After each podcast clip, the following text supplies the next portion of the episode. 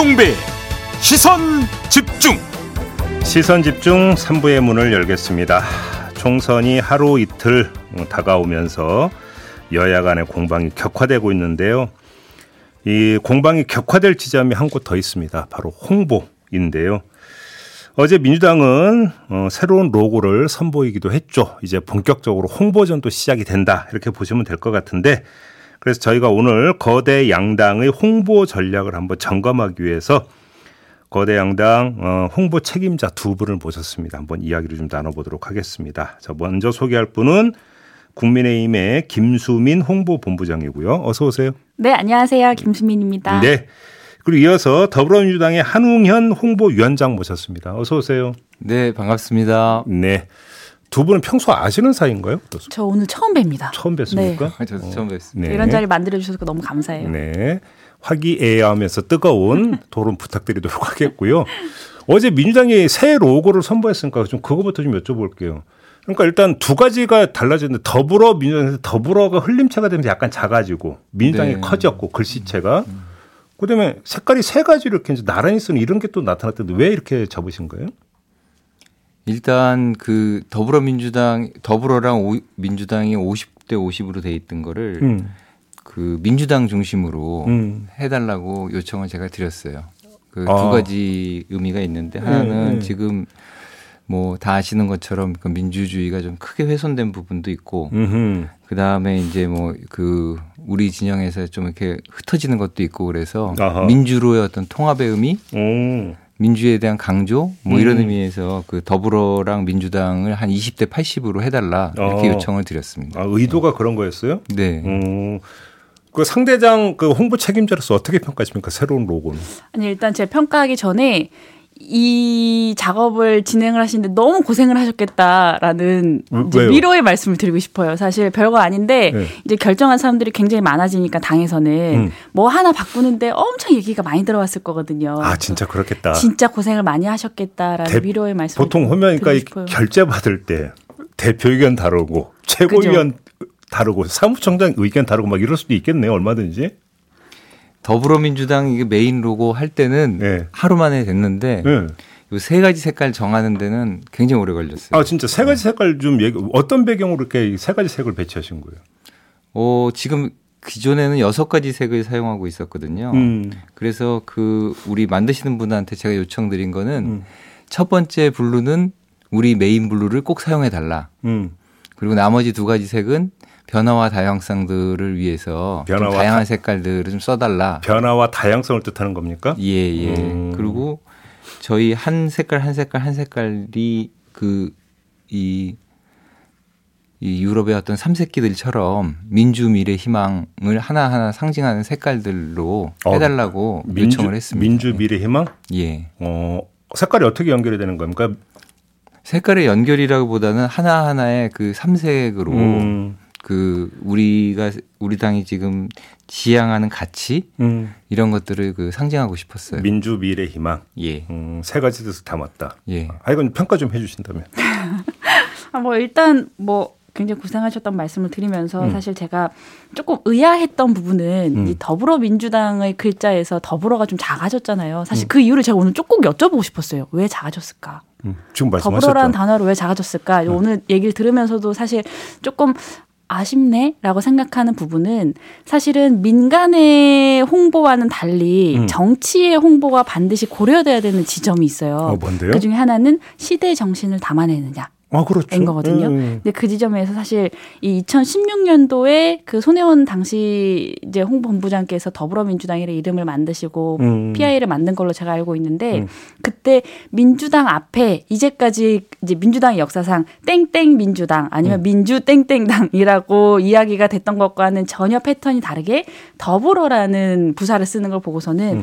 굉장히 그 반대편 진영에 있는 이제 저라던가 아니면 보수 진영에서 굉장히 좋은 호평을 했었거든요. 음. 근데 이 더불어라는 단어가 그냥 예쁘라고 넣은 건 당연히 아닐 거 아니에요. 네. 그리고 2016년보다 2024년 지금 작금의 정치 상황은 저는 이 더불어의 가치가 더 중요하게 여겨져야 되는 상, 상황이라고 생각해요.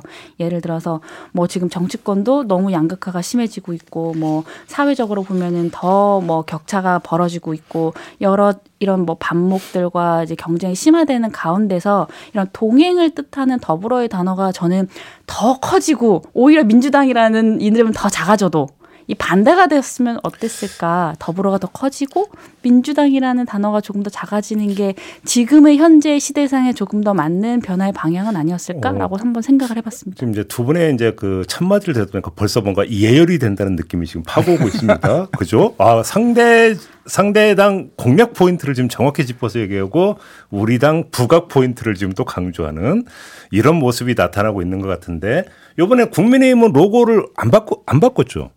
안 바꿨죠. 그냥 그대로 가는 겁니까? 네, 그대로 왜요? 갑니다. 사실 제가 그때 홍보본부장이 아니어가지고 음. 잘 모르겠는데 음. 이제 국민 그때 당시에 로고를 바꿨을 바꾸자고 계획을 했을 때도 이름이라던가 이제 큰 변화 말고 이제 어떤 뭐 기억 기억이었나 뭐 그런 아, 기억, 걸로 기억, 조금 예. 네 고려를 했다고는 알고 있어요. 근데 음. 그때 당시의 상황과 지금 당이 이제 비대위로 변하면 상황이 조금 달라져서 음. 그 부분은 네 아, 그대로, 정리가 된 걸로 알고 있습니다. 그대로 가고. 네. 근데 이 지금 뭐 지금 신당 움직임이 되게 많으니까 신당에서는 쓸 색이 없다고 막 이런 얘기를 많이 하더라고요. 보통 색깔을 고를 때는 어떤 이유 그다음에 어떤 포석으로 색깔을 고르게 되는 겁니까? 제가 가장 아쉬운 포인트는 그 진보 진영에게 파란색을 뺏긴 거. 그게 너무 아쉬워요. 그때 왜? 한나라당 때 어. 저희 보수당이 파란색을 썼잖아요. 음. 그때 굉장히 잘 썼거든요. 한 10년 넘게. 음. 근데 그 이후에 이제 저희 보수당에서 굉장히 이제 정치적으로 어려움을 겪으면서 한번 이제 전체를 확 바꾼 적이 있어요. 그때 굉장히 용기를 내서 그 당시에도 굉장히 용기를 내 가지고 빨간색을 전격적으로 선택을 했는데 그때가 굉장히 큰 실수를 했던 것이 아닌가. 어, 파란색이 주는 기본적인 신뢰와 국민 그 정- 믿음의 색이 있어요. 국민 정서와 색깔이 궁합이라는 게 있습니까 혹시? 글쎄요, 그렇게 과학적이고 논리적으로까지 설명이 될 것 같진 않지만 경험상으로. 기본적으로 파란색이 주는 어떤 안정감, 음. 신뢰감 이런 것들이 있는데 그런 것들을 우리 이제 공동체의 어떤 지속 가능성을 생각한 우리 보수 진영에서 계속 그 파란색을 가져왔었으면은 어땠을까라는 어, 좀 그래요? 아쉬움은 있어요. 그러면 한 위원장님 어떻게 민주당은 느긋한 입장이십니까? 색깔에 관한은? 아, 저는 색깔이 뭐 그 어떤 색깔이 특별히 좋은 색깔이다 이런 그 편견은 없어요. 그래요? 세상에 빨간 빨 그래서 빨주노초 파는 뭐가 다 있는 거고 예. 하나를 사용을 하면 음. 그거를 그냥 꾸준하게 하게 사용하면 그 당의 상징이 되고 그런 거 아닌가 하는 아, 생각이 듭니다. 근데 왜 진짜 중요한 말씀? 왜 꾸준히 사용을 못 해요? 정당은 그렇게 왜 자주 바꿉니까 도대체? 응? 뭔가 변화된 모습을 보여주는 가장 확실한 수단 중에 하나가 색깔 바꾸는 거죠. 제가 하나 칭찬을 하고 싶은 민주당에 칭찬을 하고 싶은 것은 음. 그 이번에 대통령 선거 그리고 총선에서 굉장히 크게 패했는데도 불구하고 민주당이라는 이름을 지켰다는 것을 좀 칭찬하고 싶어요. 예를 음. 들어서 음. 그때 제가 국민의힘이라는 이름을 바꿀 때도 당 상황에 비근했지만 사실 정당이 굉장히 큰 어려움을 겪게 되면 예. 그 망해가는 음식점과 똑같은 행태를 보여요. 음식점이 망해가면은 첫 번째 메뉴를 늘리죠. 음. 그리고 여러 가지로 이름을 바꾸고 간판을 바꿔요. 네. 그러다가 점점 점점 이제 몰락과 쇠락의 길을 걷게 되거든요. 음. 사실 이제 국민의힘은 그 이름을 바꾸고 나서 더 살아난 케이스가 됐지만 대부분의 정당에서 굉장히 어려운 정치적인 고비를 겪을 때 네. 이름과 색깔과 이미지를 전폭적으로 바꾸거든요. 그럼에도 불구하고 민주당은 이제 5년 만에 정권을 뺏기고 또 총선에서도 뭐 지방선거에서도 크게 패했지만 음. 민주당이라는 이름을 이제 소신껏 지켜냈다라는 포인트에서는 굉장히 칭찬할 만한 음. 포인트라고 생각합니다. 네. 위원장 어떤 대답 주시겠습니까? 그렇게 칭찬해 주셨는데. 아, 그런 면에서 그 이 국민의 힘이 이름들을 당명을 적절한 시점에 잘 바꾸시는 것 같아요. 예. 그런 측면은 예, 칭찬드리고 싶어요. 아, 네. 그 말씀은 감사합니다. 자주 바꾼다는 뜻이죠? 뭐 여러 가지 의미를 포함해서 예. 알겠습니다. 백드롭 있잖아요. 백드롭. 이제 보통 네. 이제 그 뭐 최고위원 회의하면 이제 뒤에 뭐 그 벽에다가 엄청나게 큰 거 뭐 이제 걸어놓은 네, 걸 네. 백드롭이라고 하는데 백드롭에 이제 어떤 문구를 담을 것인가는 어떻게 네. 결정이 되고 어떤 전략으로 결정을 합니까? 보통? 어, 보통의 경우 예. 한 2020년 전후로 나누는데요. 음. 2020년 전에는 그냥 대부분의 정당의 백드롭의 언어들이 다 이런 느낌이에요. 혁신하겠습니다. 지키겠습니다. 음. 바꾸겠습니다.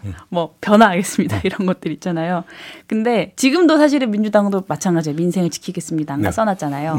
근데 이제 그게 뭐 형태라던가 아니면 색깔의 이슈는 아니에요. 음. 그 이제까지 전례적으로 써왔던 그 워딩의 가장 큰 문제점은 공급자의 언어라는 거예요. 아. 근데 그 공급자의 언어가 좋게 소화할 때는 한없이 좋아지지만 나쁘게 소비될 때는 그 메신저의 그 스크래치가 가장 크게 났을 때는 그 내용이 전달이 안 돼요. 음. 그때 22, 2020년도 당시에 총선에서 민주당이 180석을 얻고 그때 당시 미래통합당이 완전 대패를 했잖아요. 네.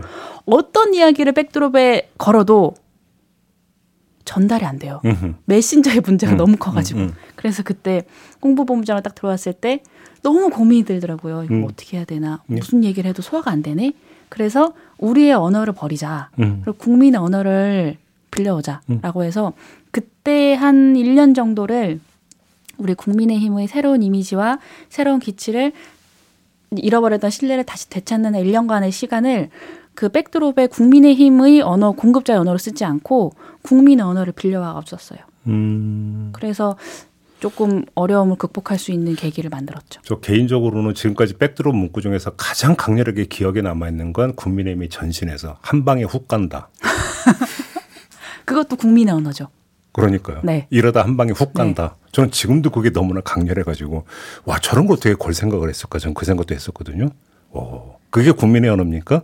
그렇죠. 어, 지금은 백드롭 문구가 뭐죠? 지금은? 지금은 함께 가면 길이 됩니다. 아 그건 저기 비대위에 걸려 있고요. 한동훈 원내대- 비대위원장이 이제 취임하면서 했던 말 그거잖아요. 네네. 음, 그런 그리고 거. 원내대표실 뒤에는 2024년 국민의 힘이 되겠습니까? 라고 하면 이제 크게 네 이렇게 써 있는 거. 그게 이제 원내대표실에 걸려. 음. 아. 거죠. 그게 이제 우리 본부장님의 작품이십니까? 네 맞습니다. 어, 성, 성공하겠다고 자평하십니까? 굉장히 화제가 많이 됐습니다. 아, 그런가요? 예. 지금 민주당은 백드롭 문구가 뭐죠? 할 때마다 바꾸는 것 같아요. 네. 할 때마다 되게 너무 힘들어요. 할 때마다 바꾸는 시적절하게 한다고 하는데 예. 음, 좀 생각을 해봐야 되는 부분이 지점이 아닌가 싶어요. 그럼 민주당이 지금까지 내걸었던 백드롭 중에 가장 인상 깊었던 게 있습니까? 그다음에 그 높게 평가하는 백드롭 문구가 있습니까, 위원장님? 사람들한테 제일 많이 화제된 거는 한동훈님 와서 방문할 때 김건희 특검 수용하라라고 제일 많이 화제된 것 같은데. 참 안타까웠습니다. 가- 강렬하다. 예? 강렬하다. 문구가 확실하게 그러니까 전달된다.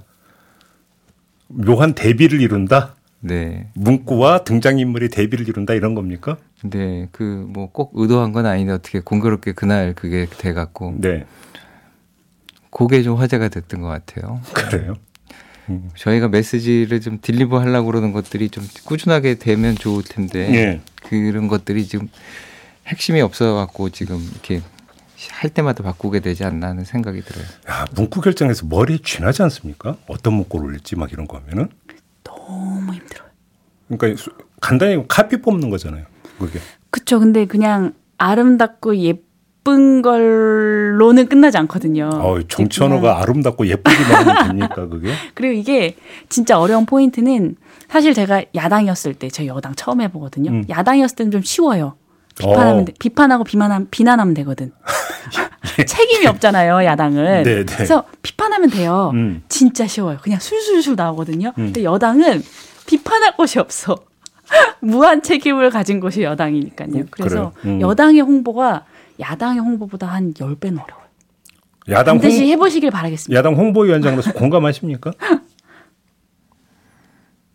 저희는 그 해야 될 얘기가 너무 많은 것 같아요. 우리 국민의힘에서 해야 될 얘기를 계속 너무 많이 만들어 주셔갖고 네. 그러면 다음 백드롭 문구는 혹시 그 구상하고 있는 게 있습니까? 특별히 구사하고 있는 건 없습니다. 아, 그래요? 어. 역시 근데 또 김건희 여사입니까? 글쎄요, 그 뭐 사실은 그 이 이제 기업에 있을 때랑 네. 제일 큰 차이가 그런 것 같아요. 그 좋은 제품을 국민한테 이렇게 전달을 한다라는 측면에서는 똑같은데 예. 기업은 시장을 넓히면 그러니까 천 대 팔다가 10만 대 팔면 MS가 한 10% 내려가도 상관이 없는데 음. 여기는 그 시장이 딱 갇혀 있다 보니까 네.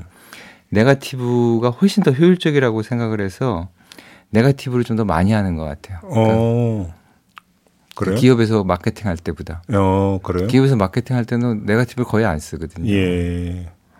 그러면 상대를 공격하는 언어를 많이 쓴다는 겁니까? 예, 예. 음. 근데 근데 그런 게 효과가 있다고 보세요? 어떻습니까? 효과가 있으니까 이제 그 하겠죠. 이게 단기적으로 효과들이 크니까 예. 그걸 하는데 좀 안 하고 좀 서로 이렇게 좀 잘 되는 쪽으로 하면 음. 근데 이제 적당히 그 네가티브를 해야 되는데 할 때마다 하니까 이제 정치 혐오나 이런 것들도 뭐 그런 음. 그런 속에서 일어나는 거 아닌가 싶어요. 근데 뭐 어차피 선거가 다가올수록 더 격화되지 않겠습니까? 그러긴 하죠. 예. 근데 좀 있으면 설이잖아요. 설에 보통 명절에 현수막 내걸잖아요. 그렇죠. 현수막 문구도 그러니까, 그러니까 이 당 차원에서 그러니까 통일된 어떤 현수막 문구가 각 다 내려가죠. 결정이 일괄적으로 돼서. 내려가죠. 일괄적으로 네, 내려가죠. 시도당 17개 시도당에 다. 혹시 정했습니까? 아니요, 정해, 정하지 못했는데 오늘 아이디어를 주시면 적극 반영할게요. 민주당은 좀 정했습니까? 어떤 그 현수막 문구로 갈지는? 저희는 세 가지 정했어요. 오. 그세 가지 정했어요. 하나는 우리 그 국민공천제 하고 있는 거좀 음. 국민들한테 좀 참여하시라고 음흠. 현수막 하나 붙였고요. 예. 그다음에 두 번째는 저희 당 그 뭐 저출산 대책이라든가 뭐 그런 그 공약들 관련된 거 예. 아, 공약 쪽으로. 두 번째 했고요. 음. 세 번째는 그 저당 좀 잘못하시는 것들 좀 말씀드리는 것들 몇 가지 또 준비했습니다. 아, 몇, 네. 그, 그, 그게 또 몇 가지입니까? 저당 잘못하는 게 또 몇 가지를 준비하고 있는 겁니까? 알겠습니다. 더 이상은 얘기를 안 하세요. 영업 비밀에 해당이 되는 건데요. 먼저 그 귀뜸을 아, 안 해주시네요. 귀뜸을 안 해주시네요. 알겠습니다. 그런데 이제 그 아마 이제 선거 날에 임박하면 임박할수록 요즘은 좀 뭐 쇼츠니 뭐니 해서 영상을 또 많이 활용을 하지 않습니까?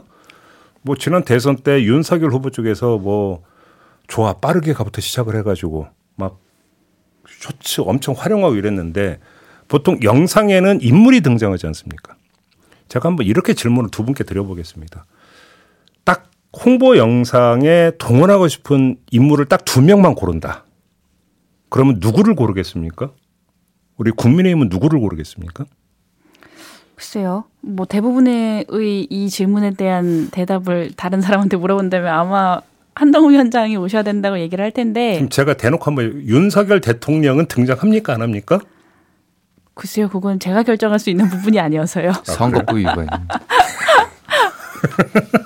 선거법 위반입니까? 음. 아니 근데 국정을 펴는 거에 대한 배경 영상으로 나올 수 있잖아요. 그것이 윤석열 대통령이 윤석열 대통령의 목소리로 국민의힘 지지 주수 이건 당연히 안 되는 거지만 그죠?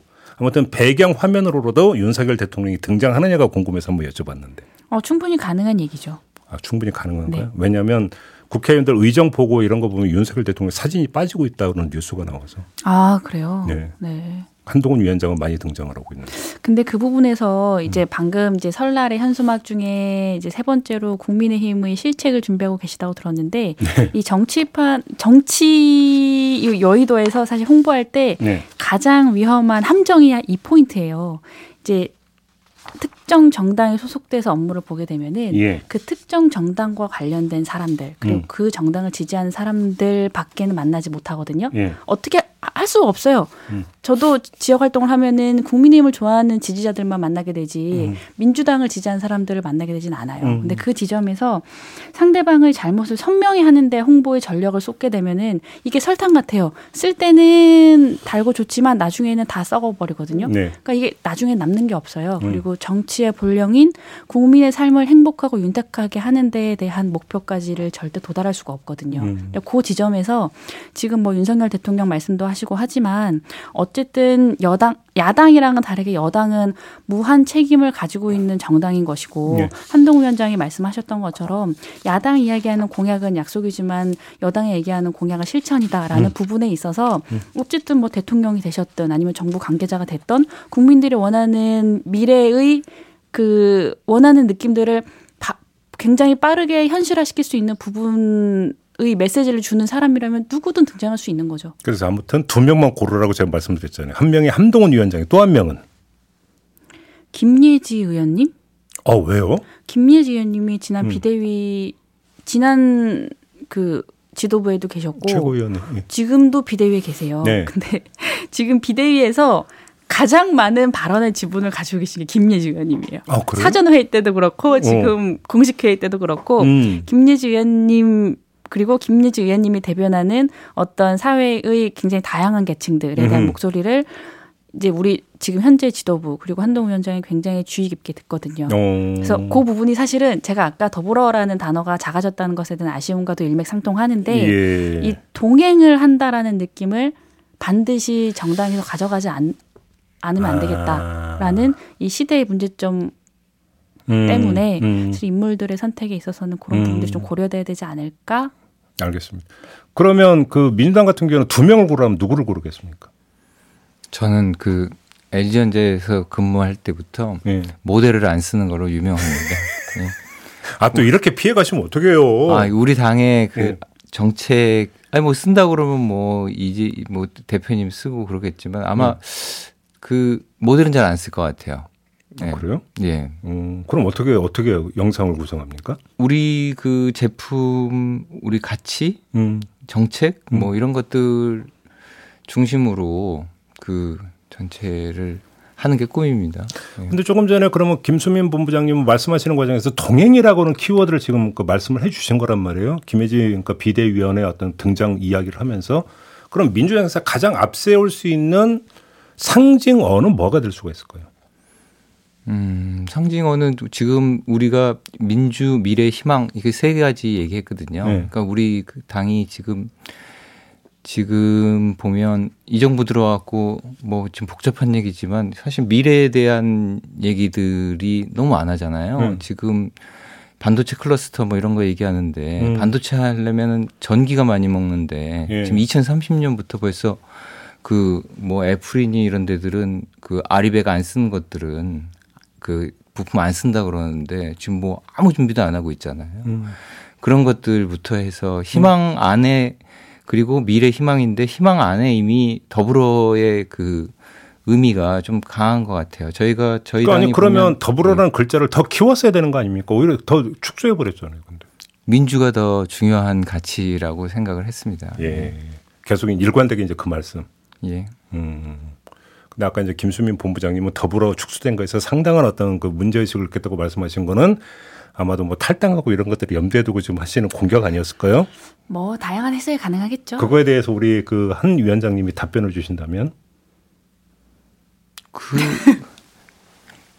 아니 사실은 뭐 그 탈당에 대해서는 지금 사실 심각하게 생각은 안 하고 있거든요. 아, 그런 의- 그런 의미는 전혀 아니었다. 네. 어, 아무튼 민주가 중요하다. 그러면 지금 총선을 관통하는 시대 정신 가운데 하나는 민주 회복이 되겠네요. 그러면 민주당에서 설정하고 있는 건 그렇게 그게. 큰 축의 하나인 거죠. 예. 아, 그렇게 보고 동행과 민주 아, 이렇게 좀 이야기가 되는 거군요. 정리해서 이야기를 하면 아무튼 홍보를 하다 보면 참 고려할 게 되게 많은 거죠. 어렵습니다. 그다음에 끼어드는 분들도 되게 많죠. 원래 홍보라는 게 정답이 없는 거잖아요. 정답이 없어서 더 어려워요. 주관적 견해잖아요, 사실은. 저 국민의힘 이름 만들 때 네. 왜 국민이라는 진보의 언어를 쓰느냐. 한국 뭐 아니면은 국민이 진보의 언어예요?